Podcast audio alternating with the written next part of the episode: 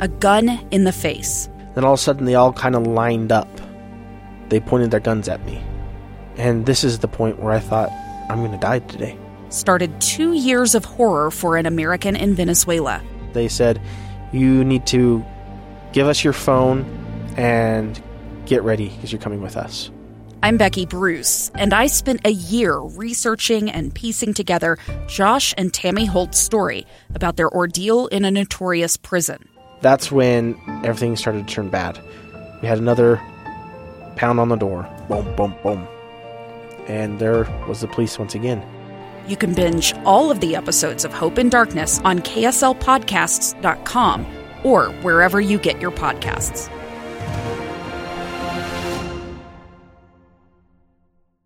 Inside Sources.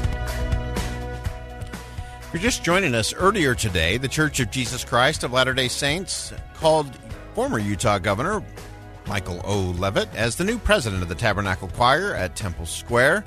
Uh, he will serve and uh, be joined with his wife by his wife Jackie in fulfilling that new role. Uh, if you missed the first segment of uh, our interview, uh, he also made an announcement that uh, this new role that he will step into will also have some changes in the structure of the uh, kind of the organization of the Tabernacle Choir at Temple Square, and that is that there will be not just a president of the choir, uh, but a presidency of the choir. That he will have counselors that will work alongside him, uh, probably to spread that load and to uh, have areas of expertise that I think will be beneficial. And so that's also a very interesting thing. We're going to pick up uh, with my conversation with the former Utah governor, again, new president of the choir at Temple Square. And we talked a little bit about some interesting components to the choir, looking at the choir as a brand, uh, the trust that it develops, the technology, and the opportunity to extend that uh, to young people and to people around the world. You've had the opportunity to to build relationships. I think that's been a hallmark of your leadership uh, at every level that you have worked and served in, uh, and in the community as well. And how do you anticipate those relationships uh, being leveraged in this new role with the choir? I every uh, president of the choir has had great experience and unique assets. And I suspect that I will draw on the things that I have available to me, which are, are experiences that I've had all over the world and in many different settings. Uh, this is not a small organization, and so the process of actually administering an organization, a very important part to this, to, from my standpoint, there are 700 people who give of themselves greatly to make very special music, and it needs to be a positive experience for them. Yeah. And I think that's part of the role that I'll play is to assure that that as best we can occurs. Yeah, wonderful. And as you said, it, it is a, a, rich legacy for sure. You also mentioned uh, this idea in being alignment uh, with the, the owners, so to speak, with the leadership of the Church of Jesus Christ of Latter day Saints. Uh, and it seems to me that there is a, is an opportunity uh, not only to continue to expand the, the choir and orchestra's reach around the world, but also to be able to to partner that with some of the leadership of the church with their voices. As world religious leaders uh, are you looking at ways to to amplify those messages those voices in uh, conjunction with something that makes it very accessible to a lot of people non-threatening to a lot of people around the world through music?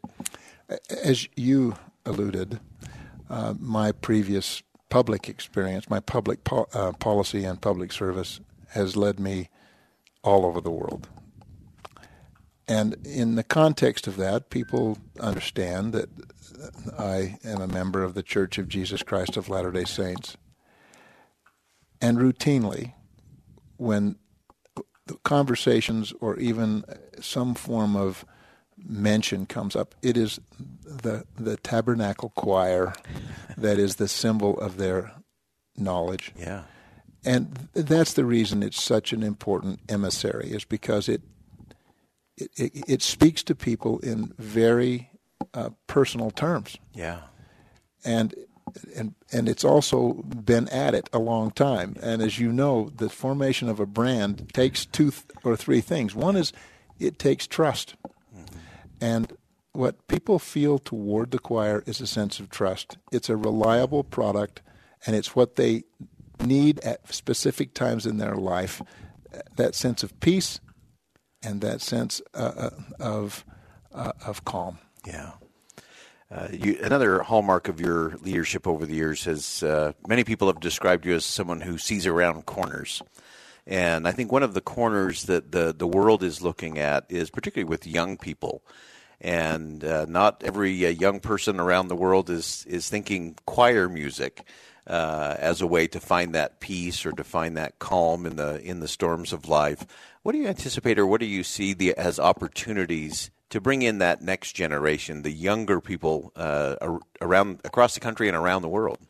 I think the statement you just made is absolutely true, and I'm looking forward to working with the those who oversee the music itself to finding ways that we can expand the audience, and that will come in a lot of ways. There'll be times when, yes, the music of the choir needs to be sacred music, but the choir has a long history of singing uh, uh, music that people that resonates with people, and people can have the the best of their thoughts with lots of different kinds of music. Now, sometimes we can have thoughts that isn't so good, but nevertheless, I think the mission of the Tabernacle Choir will be to adapt.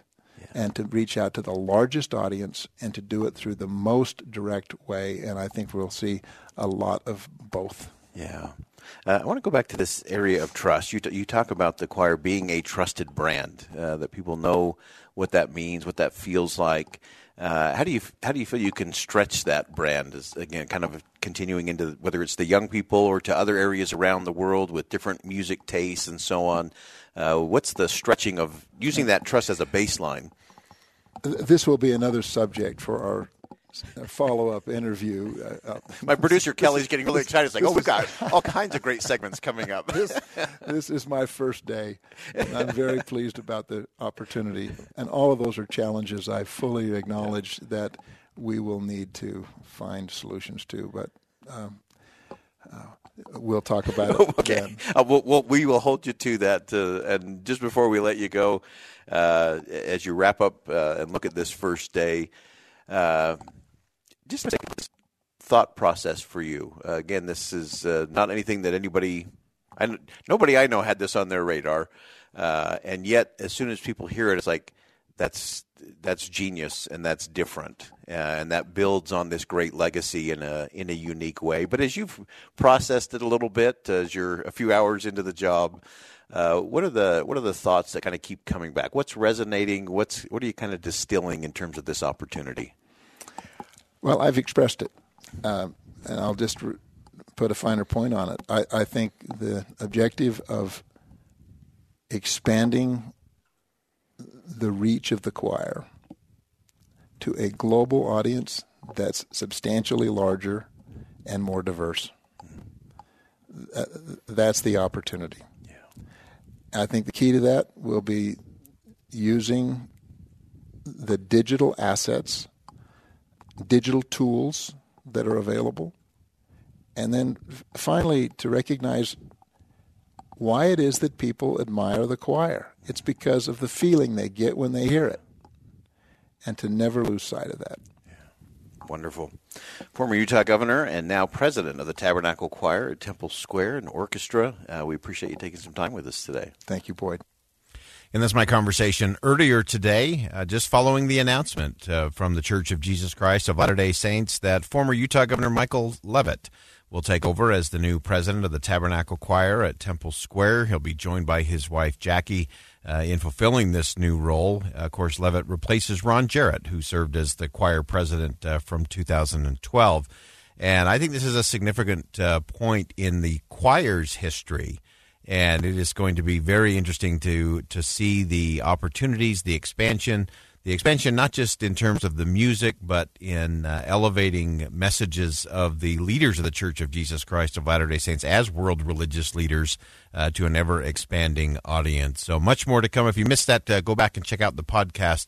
Great conversation with the new president of the Tabernacle Choir Temple Square, former Utah Governor Mike Leavitt. Well, earlier today, we had three members of the United States House of Representatives in studio to have a conversation. We're going to have a conversation with a fourth member from the House of Representatives, Utah Representative Blake Moore, who has some serious concerns about the eviction moratorium being extended, how it's being, being extended, and why. You want to listen to his uh, conversation and his insight on this uh, coming up next on KSL News Radio. I'm Dave Cawley, investigative journalist and host of the podcast Cold.